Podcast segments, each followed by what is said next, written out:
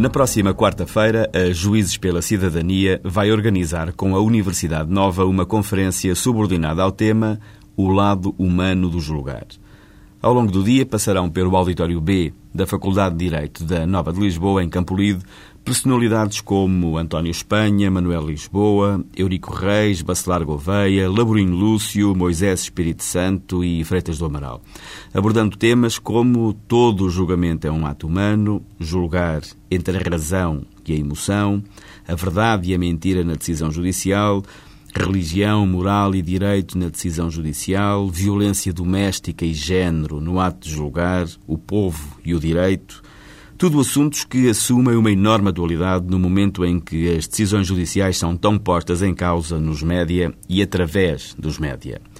É por isso que é importante colocar a sociedade civil a refletir sobre estas matérias. Julgar, decidir conflitos, punir, absolver, tudo atos praticados por alguém que, por bem preparado tecnicamente que esteja, não deixa de padecer da fragilidade de tudo o que é humano.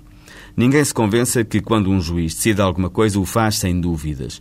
O processo que leva à decisão final é um processo complexo onde experiência, emoção, conhecimentos técnicos, razão se misturam. E por isso é tão importante conhecer a fundamentação das decisões, onde, como alguém já disse, o juiz procura passar de convencido a convincente. Neste aspecto, quando vemos pessoas responsáveis perderem a calma quando falam de decisões judiciais, que nem sequer conhecem com profundidade, há que perder algum tempo a pensar, nomeadamente em que, se o juiz não é um iluminado infalível, porque é humano, também o comentador de circunstância ou o cidadão comum não é. E se todos podem ter opiniões sobre tudo, e é bom que as tenham porque é sinal de vivência cívica e preocupação com a comunidade que nos envolve, é também conveniente que haja de parte a parte a humildade de reconhecer a falibilidade. A arrogância nunca é boa conselheira.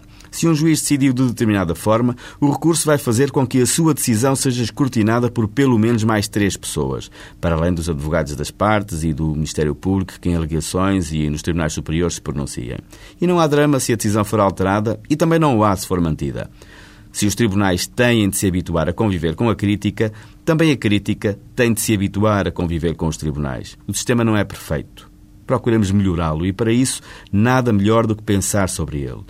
É o que quarta-feira se vai fazer na Universidade Nova, refletindo sobre o lado humano do julgar.